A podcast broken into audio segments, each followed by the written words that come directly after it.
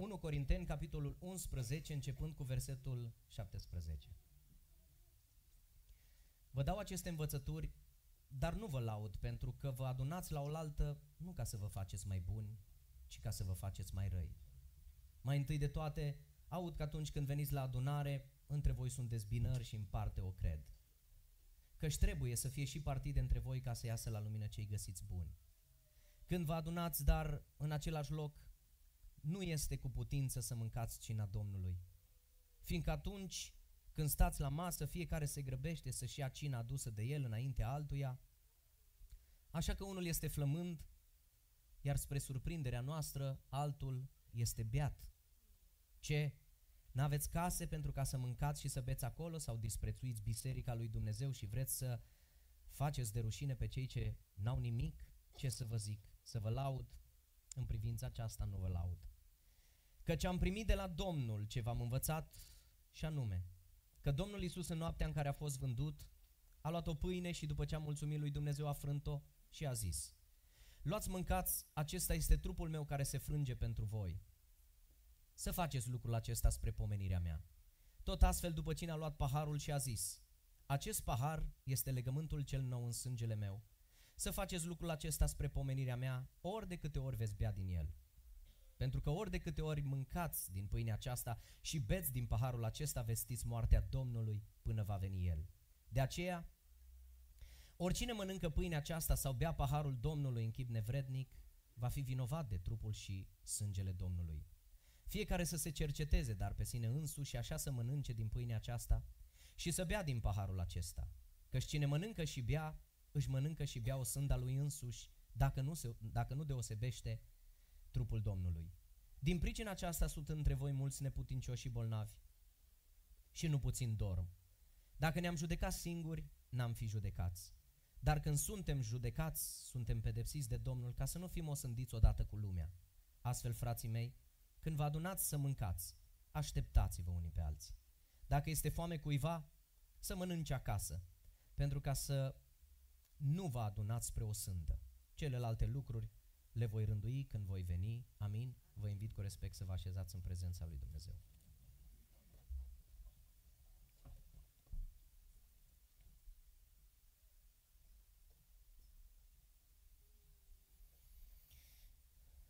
Dragilor, în dimineața aceasta, cu ajutorul lui Dumnezeu, o să încerc să fiu puțin diferit față cum sunt eu de, de obicei.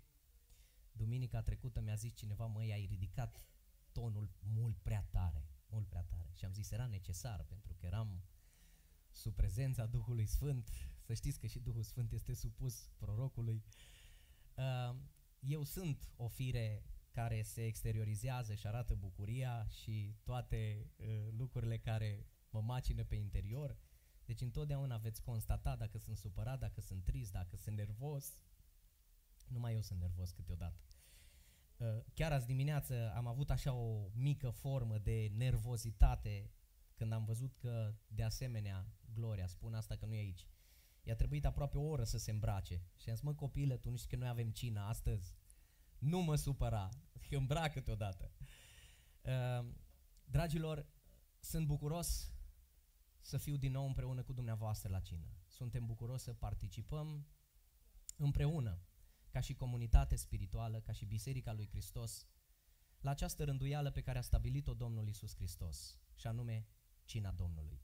Titlul predicii din dimineața aceasta este următorul. Până va veni El, sau până când va veni El, este extras din textul pe care l-am citit în dimineața aceasta.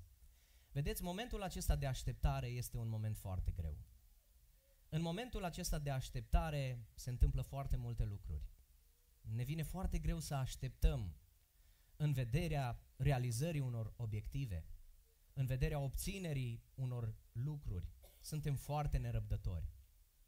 Foarte greu ne angajăm să stăm liniștiți, să așteptăm lucrurile care ni se cuvin la vremea potrivită, la timpul stabilit de Dumnezeu. Cum spuneam, de fiecare dată graba strică treaba. Deseori dăm din coate și încercăm să ajungem acolo unde Dumnezeu a fixat un obiectiv fără să parcurgem procesul acela prin care Dumnezeu vrea să ne treacă, proces despre care am vorbit deseori.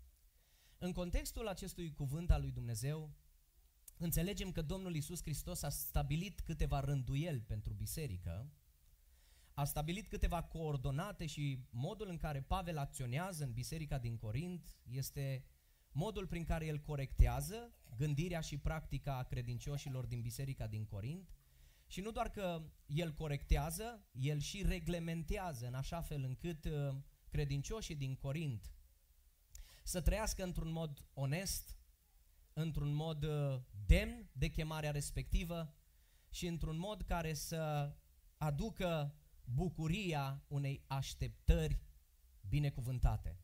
Dacă ne uităm, dragilor, în istorie și dacă ne uităm în zilele acestea, suntem surprinși de multe evenimente scatologice, dar și de comportamente nedemne ale unor oameni, așa zis, creștini. Perioada aceasta de așteptare, vedeți, spre surprinderea noastră, este încărcată de o avalanșă de abateri și de nelegiuiri. Dacă vreți, putem să ne întoarcem la cuvântul lui Dumnezeu și să înțelegem ceea ce a spus Domnul Isus Hristos, că este cumva perioada sfârșitului, este o perioadă a înmulțirii fără de legii, este o perioadă a apostaziei și a lepădării de credință, este perioada unor noi forme de înșelare, de înșelăciune. Dar uh, tot într-un asemenea context, Domnul Isus Hristos a spus cine va rezista până la final va fi mântuit. Vedeți, imaginea bisericii lui Hristos în vremea de pe urmă este cumva asemănată cu imaginea poporului evreu care nu a putut rezista așteptării, nu l-a putut aștepta pe Moise să se întoarcă de pe munte. E foarte greu să aștepți. E foarte greu să nu fii atras, momit, înșelat de toate evenimentele, de toate tentațiile exterioare, ispitele exterioare și să rămâi ferm în, aștepta, în așteptarea respectivă. Dacă vorbim despre Moise și despre poporul evreu, de la care putem extrage învățătură pentru noi în vremea aceasta de așteptare, pentru că, dragilor, vreți, nu vreți, eu cred că suntem deja într-o perioadă în care îndelunga răbdarea lui Dumnezeu se manifestă față de omenirea aceasta. Într-o extensie a Harului lui Dumnezeu, Petru vorbește despre aceasta că Dumnezeu uneori întârzie să apară doar cu dorința de a câștiga oamenii pentru El, de a smulge oamenii din acest veac rău și păcătos și din împărăția întunericului, din fundul iadului. Atunci când Dumnezeu nu se grăbește să vină, El nu se grăbește datorită dragostei sale, pentru că El vrea să salveze cât mai mulți oameni. Însă uitați-vă la poporul evreu și putem învăța de la ei, pentru că în momentul în care Moise s-a urcat pe munte, poporul n-a putut aștepta în vale. Poporul a fost frământat, poporul a vrut ceva vizibil, tangibil, palpabil, a vrut să aibă un obiect, ceva, un obiect al închinării. Oameni care n-au avut încredere de plină în ceea ce Moise, liderul lor, uh, i-a îndemnat să facă. Pur și simplu au început să cadă în idolatrie, să cadă într-o viață materialistă, în consumerism. Cuvântul lui Dumnezeu spune chiar în curvie, curvie uh, spirituală, ne referim aici când citim din cuvântul lui Dumnezeu, spune cuvântul Domnului că poporul, văzând că Moise zăbovește să coboare de pe munte, cum și Domnul Isus Hristos zăbovește să vină ca și uh, mire pentru mireasă și apoi ca și judecător pentru lumea aceasta, El zăbovește, dragilor, după cum am spus mai devreme, pentru că iubește omul și caută să-l salveze. Numai ce facem noi în timpul acesta de așteptare? Vom repeta istoria poporului evreu?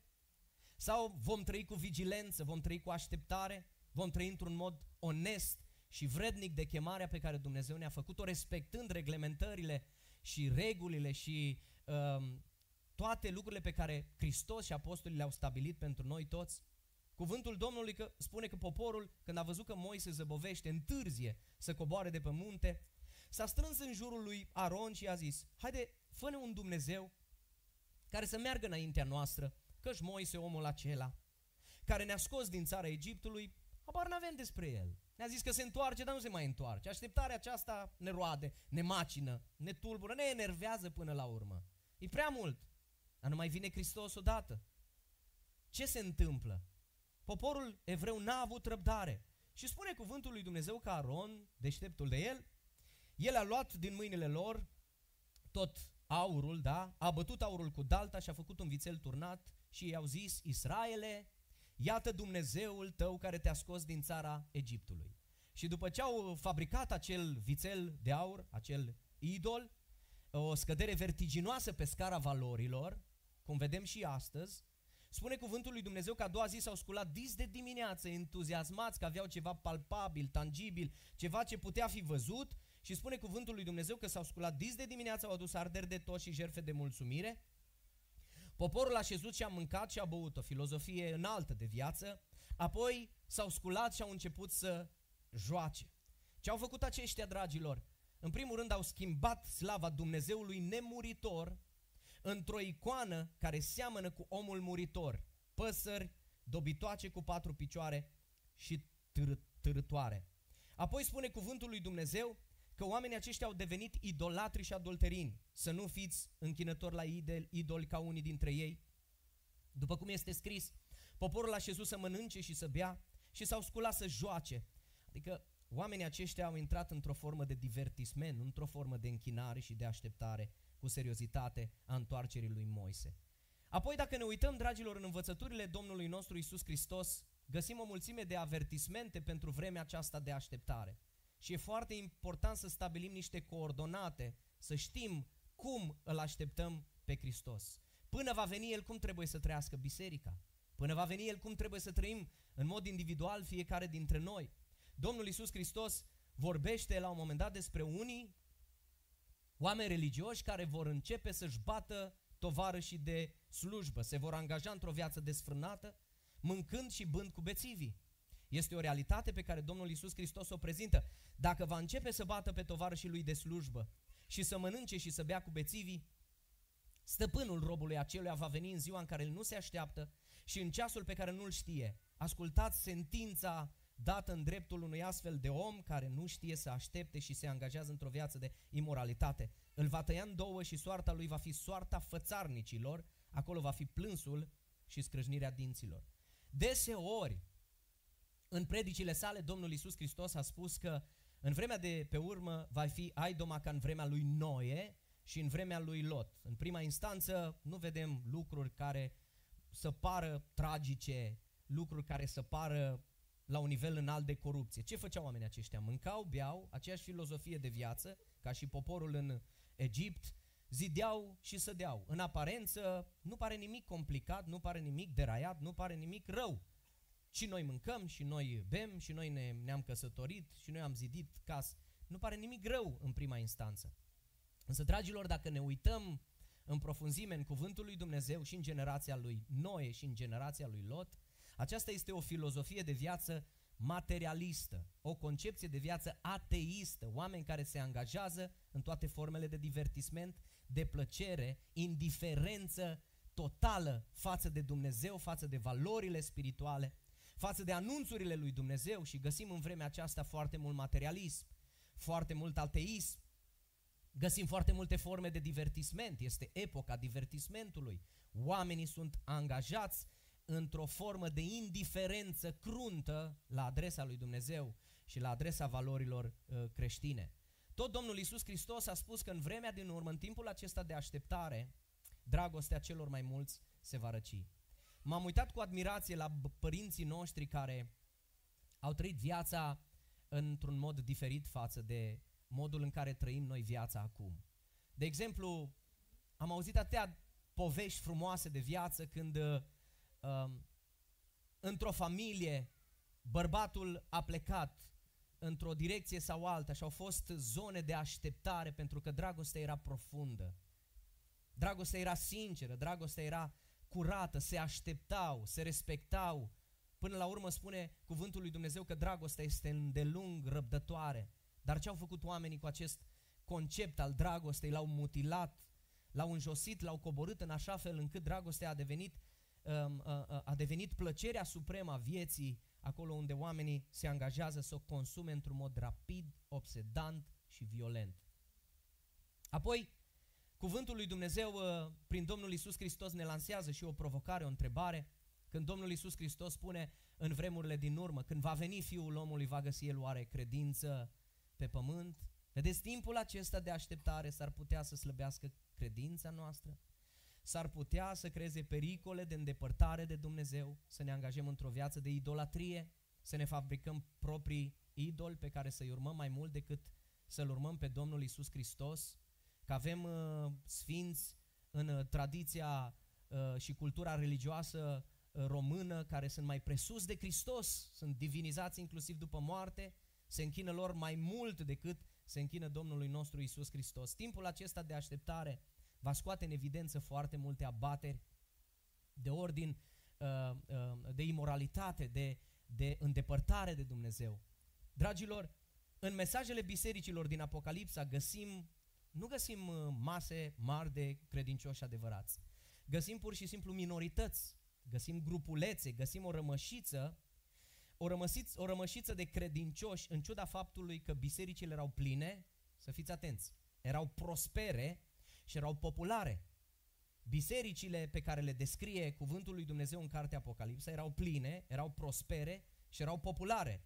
Dar în ciuda uh, plinătății, în ciuda prosperității și în ciuda popularității, acolo erau grupuri mici de oameni. Minorități. Ba chiar într-o biserică Domnul Iisus Hristos spune că ai câteva nume. Câteva nume înseamnă câteva nume. Și de aici constatăm că vremurile din urmă și timpul acesta de așteptare este deosebit de periculos pentru Biserica lui Hristos. Tocmai de aceea mesajul acesta vine să ne trezească, să ne uh, pună față în față cu adevărurile fundamentale, în așa fel încât să fie benefic și să primim răsplată pentru timpul acesta pe care îl dedicăm revenirii Domnului nostru Isus Hristos.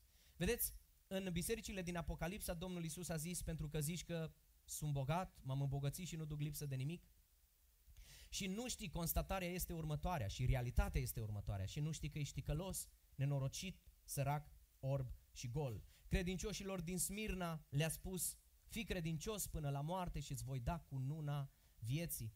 Apoi, dragilor, rămășiței din Tiatira a spus în felul următor, nu mai țineți cu tărie ce aveți, țineți cu tărie ce aveți până voi veni eu. Și aici trebuie să fim angajați și noi, fiecare. Bisericii din Sardes, Domnul Isus a spus, totuși ai în Sardes câteva nume. În ciuda faptului că biserica din Sardes era populată, era prosperă, și nu doar că era prosperă, era o biserică ultra cunoscută. Toți creștinii căutau să ajungă în zona respectivă și Domnul Hristos spune, în ciuda popularității, în ciuda prosperității și în ciuda mulțimii de oameni care se strânge acolo, spune cuvântul lui Dumnezeu, ai câteva nume care nu și-au mânjit hainele. În așteptarea Domnului nostru Isus Hristos, trebuie să ne păstrăm haina curată. Trebuie să ne păstrăm cugetul curat. Trebuie să ne păstrăm viața curată. Sunt atât de multe pericole, sunt, sunt atât de multe tentații, sunt atât de multe provocări și nu știm ce să facem. Uneori slăbim în intenția noastră de a aștepta cu seriozitate venirea Domnului Isus Hristos, uitând că venirea poate fi iminentă, uitând că venirea Domnului Hristos poate să fie chiar astăzi, acum și aici și slăbim în credința aceasta. Creștinilor din biserica uh, Filadelfia le-a spus, eu vin curând, păstrează ce ai, ca nimeni să nu-ți ia cununa. Dragilor, deci pentru că există atât de multe abateri, pentru că lucrurile se strică în perioada aceasta de așteptare, pentru că există un test pentru fiecare dintre noi, cu ajutorul lui Dumnezeu vom învăța cum să trăim până când El va reveni, până când El va veni. Și vreau să mă folosesc de textul pe care l-am citit în dimineața aceasta din 1 uh, Corinteni, capitolul 11.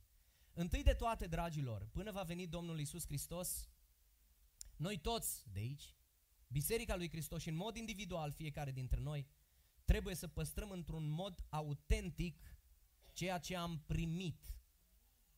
Deci, suntem într-un context în care apar o mulțime de oameni care au visările lor, care au ideile lor religioase, care au proiectele lor religioase, care vin cu noi forme de religiozitate, de spiritualitate, Că nu mai știi încotro să te îndrepți. Dacă luăm la nivel macro, există peste 4800 de moduri în care oamenii privesc spre Dumnezeu. Și puteți spune în dimineața aceasta, domne, până la urmă, care e calea cea mai potrivită? Calea cea mai potrivită este Isus Hristos. Pentru că El este calea, adevărul și viața și El, dragilor, a lăsat niște rânduieli pe care trebuie să le respectăm cu rigurozitate. Întâi de toate, până când va veni Domnul Isus Hristos, noi vom păstra nealterat ceea ce Domnul Isus Hristos ne-a învățat și apoi ceea ce apostolii au continuat. Nu modificăm, nu schimbăm, nu transformăm, nu ne abatem, rămânem și păstrăm ceea ce am primit. Apostolul Pavel, când privește spre biserica din Corint, unde existau foarte multe abateri, foarte multă dezordine, vine și reglementează și spune în felul următor. Ceea ce vă menționez în, în scrisoarea aceasta nu este de ordin uman, nu vine din filozofia mea de viață, nu vine din uh, modul în care privesc eu lucrurile, nu este intenția mea cea mai nobilă și cea mai bună, este ceea ce am primit de la Domnul. Asta spune Apostolul Pavel, că am primit de la Domnul ce v-am învățat. Am primit de la Dumnezeu ce v-am învățat și, dragilor, în perioada aceasta de așteptare, poporul lui Dumnezeu trebuie să păstreze nealterat mesajul lui Hristos. Trebuie să păstreze nealterate rânduielile pe care Domnul Iisus Hristos le-a lăsat în cadrul bisericii sale, că ce am primit de la Domnul ce v-am învățat. Nu sunt visările mele, nu sunt închipuirile mele, nu sunt proiectele mele nobile, ci sunt pur și simplu lucrurile pe care Dumnezeu mi le-a încredințat pe care Iisus Hristos mi le-a încredințat. Așa nume, că în noaptea în care a fost vândut, Domnul Iisus Hristos a luat o pâine și după ce a mulțumit lui Dumnezeu a frânt-o și a zis, luați mâncați, acesta este trupul meu. Să știți, dragilor, că una dintre provocările cu care se confruntă creștinii în timpul acesta de așteptare este problema închinării creștine adecvate. Este problema închinării creștine adecvate și cina Domnului trebuie privită ca pe un aspect al închinării creștine. Noi în dimineața aceasta sărbătorim și păstrăm o rânduială pe care biserica și creștinii autentici au păstrat-o într-un mod cinstit, concret, demn și vrednic de a fi dusă mai departe. Deci în dimineața aceasta să știți că nu e o tradiție care a apărut undeva în ultimul secol. Este, dacă vreți, este o tradiție a bisericii creștine, este o rânduială pe care Domnul Isus Hristos a stabilit-o și a început odată cu creștinismul. Binecuvântat să fie Domnul Isus Hristos. Creștinii din Corint erau pe cale să cadă în aceeași atitudine greșită ca și evreii din pustie. Au transformat cina Domnului într-un ospăț, într-o agapă scăpată de sub control. O agapă care era centrată pe mâncare, pe băutură, pe fală, pe opulență, pe toate lucrurile acestea exterioare, dar nici de acum pe închinarea autentică înaintea Domnului nostru Isus Hristos. Fiindcă atunci când stați la masă, fiecare se grăbește să ia cina dusă de el înaintea altuia ca să, domne, să demonstrăm noi altora ce mâncare bună avem, ce haine bune avem, ce bine ne merge nouă în viață și acolo se creau tot felul de situații. Oamenii aceștia au transformat cina Domnului într-o formă de divertisment, într-o formă de consumerism, nici de cum într-o formă de închinare. Și să știți că deseori în cadrul acestor agape scăpate de sub control, vin oameni care se strecoară și își găsesc fericirea acolo pentru că despre ei spune cuvântul lui Dumnezeu în Iuda, fericirea lor este să trăiască în plăceri ziua în amiaza mare, când se ospătează cu voi, când vin și participă la agapele voastre, la mesele voastre de dragoste. Iuda spune despre oamenii aceștia că sunt niște stânci ascunse. Cina Domnului, rânduiala aceasta, dragilor, nu este o formă de a mânca și de a bea și de a consuma lucrurile materiale. Cina Domnului trebuie să fie o formă autentică de închinare înaintea lui Hristos. Este o rânduială stabilită de către Domnul Isus Hristos, care așa trebuie să rămână și pe care trebuie să o păstrăm până când va veni El. Într-un mod autentic, să-i spunem Domnului Hristos, așa cum ai rânduit, așa am trăit și așa venim înaintea ta. Dragilor, vreau să scot în evidență câteva lucruri foarte importante, pe care noi creștinii încă nu le-am stabilit foarte bine. Și poate că pentru unii dintre dumneavoastră va fi un moment de șoc ceea ce voi spune în momentele următoare. Cina Domnului, să știți, dragilor, este un simbol, nu un sacrament. Este un simbol, nu un sacrament.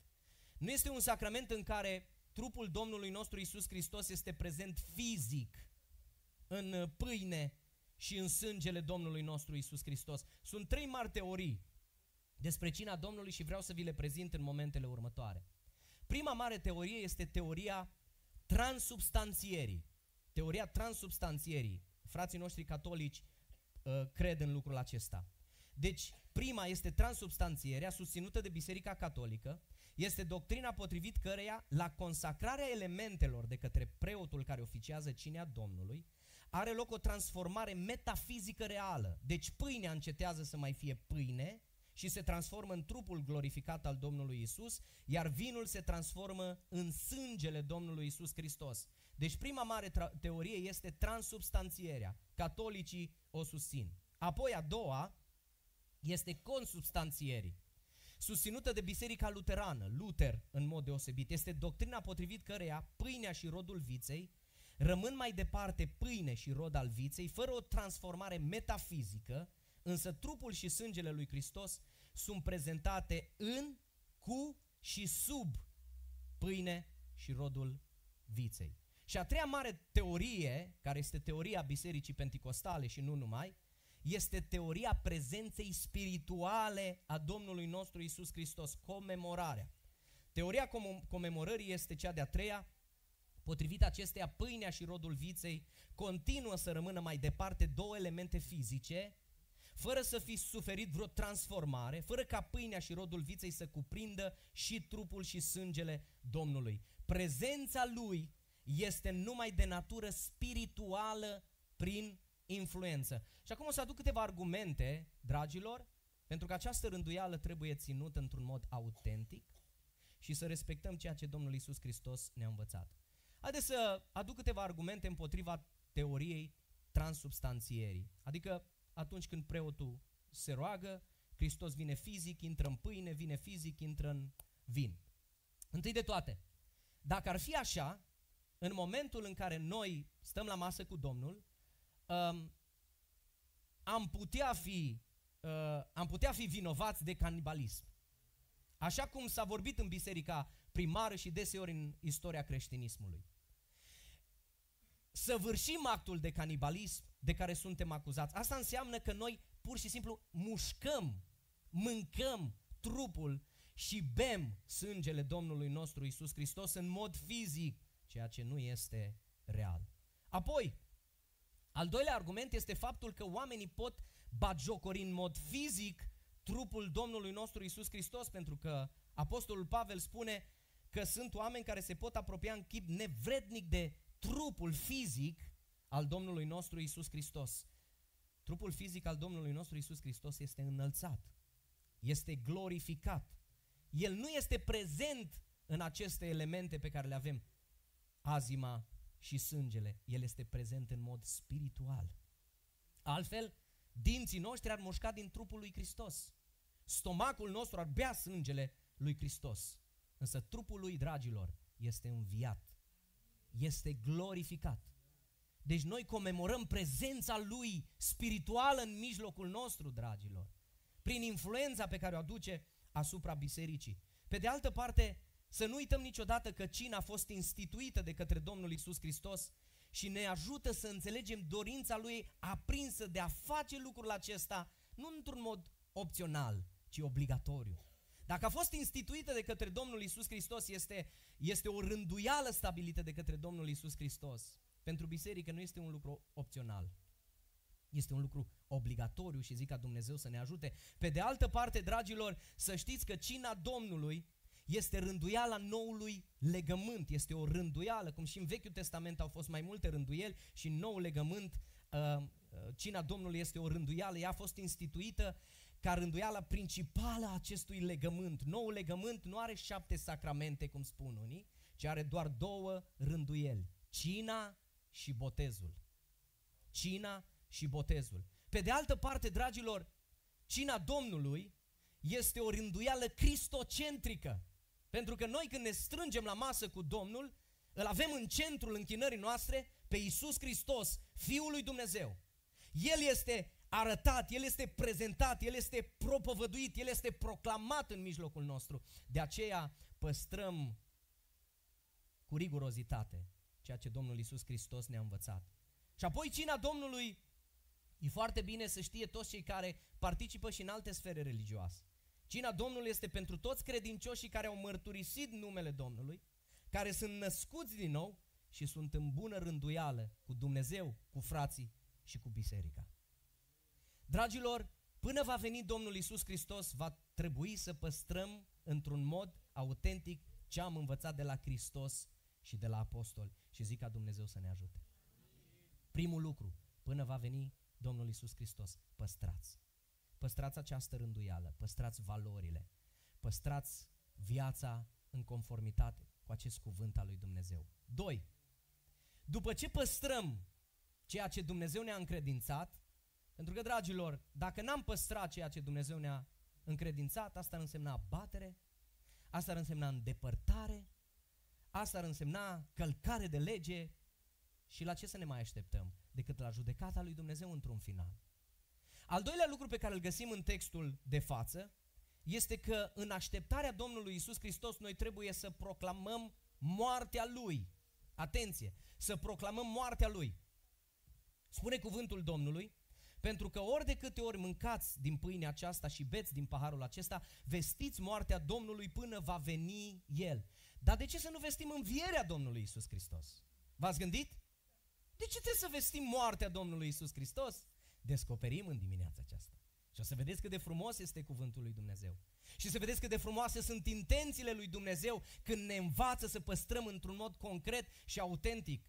În prima instanță am putea să spunem, dragilor, că învierea lui Isus Hristos dintre morți demonstrează puterea lui și că moartea Domnului Isus Hristos demonstrează dragostea lui. Dar haideți întâi să o luăm în ordine cronologică. Întâi de toate, când vestim moartea Domnului nostru Isus Hristos, în moartea lui vedem condamnarea capitală a păcatului. Spune cuvântul lui Dumnezeu, dar el era străpuns pentru păcatele noastre, zdrobit pentru fără de legile noastre, pe, pe, pedeapsa care ne dă pace a căzut peste Hristos.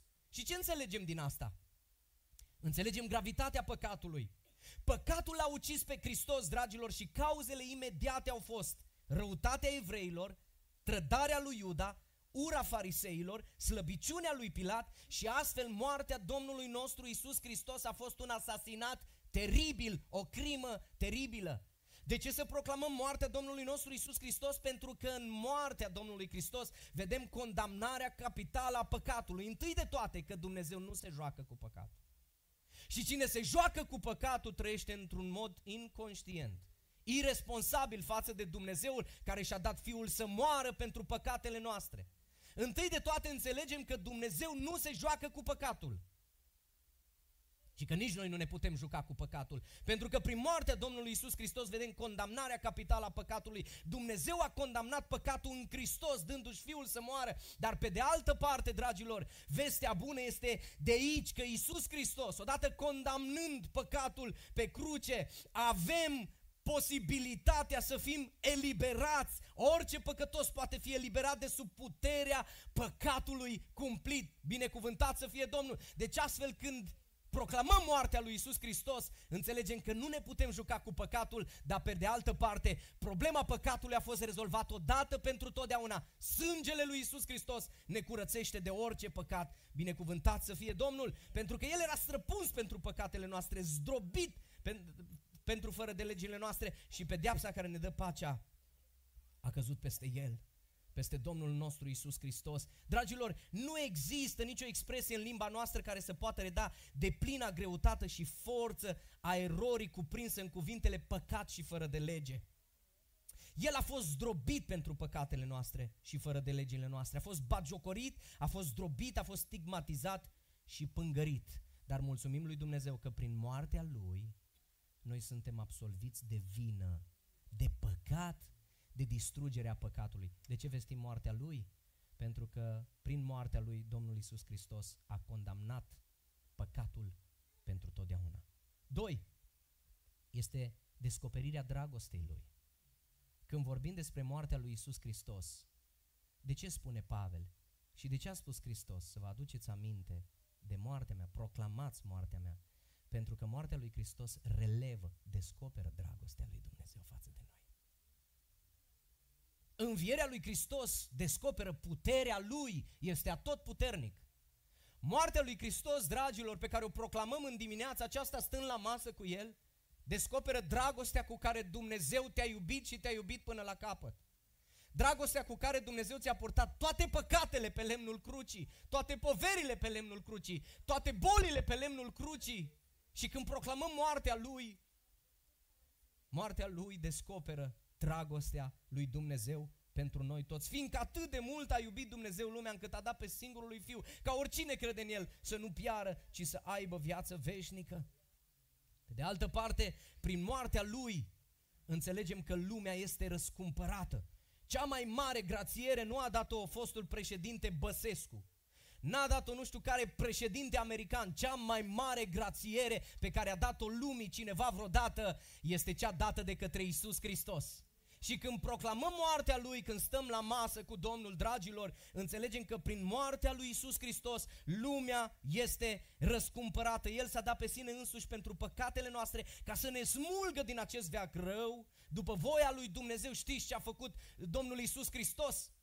Diavolul ne ținea captiv, ne ținea în lanțurile sale și ne plimba în demersurile sale în intențiile sale rele, în corupția sa, în imoralitate, în desfrâu. Că așa spune cuvântul lui Dumnezeu, voi toți de aici erați morți în păcatele voastre când umblați după Domnul puterii văzduhului, dar a venit Hristos și știți ce a făcut Hristos? V-a jefuit de la diavolul, v-a smuls din mâinile diavolului și v-a strămutat în împărăția dragostei sale.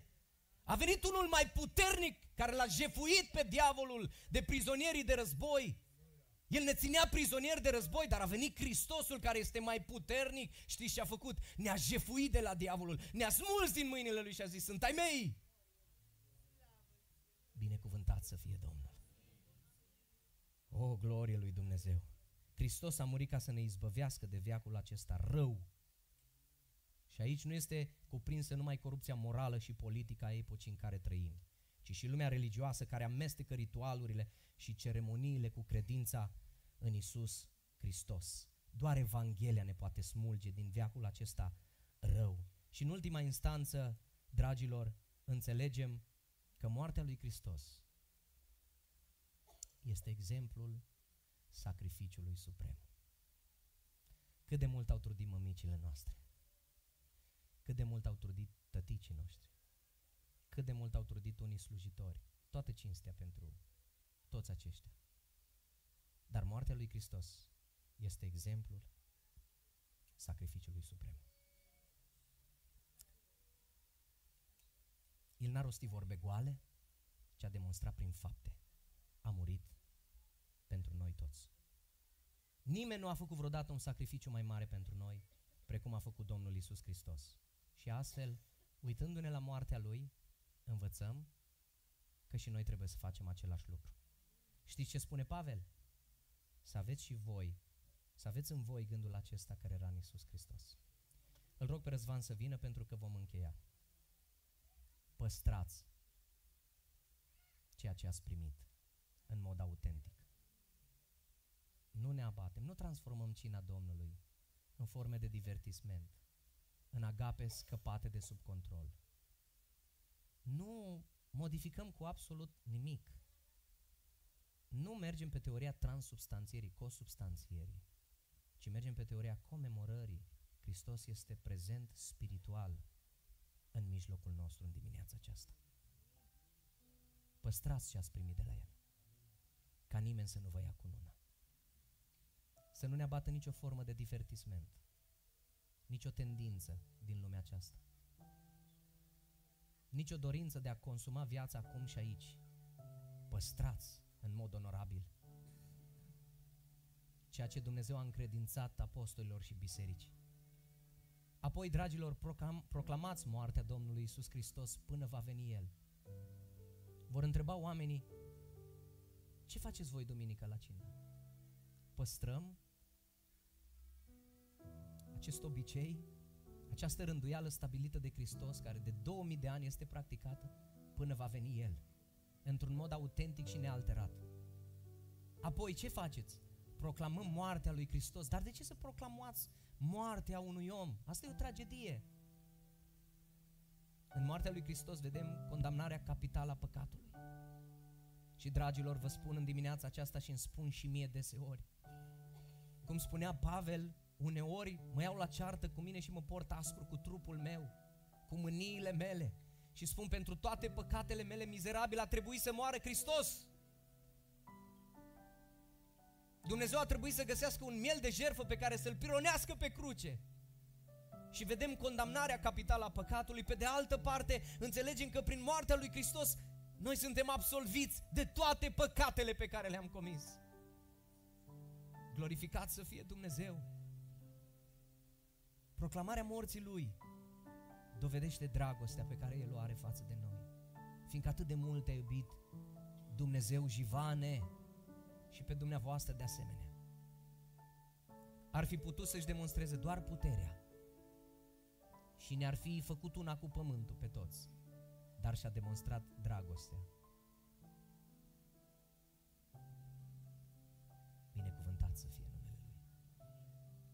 Și în ultima instanță, dragilor, dacă am păstrat, dacă am proclamat, să știți că trebuie să participăm într-un mod vrednic.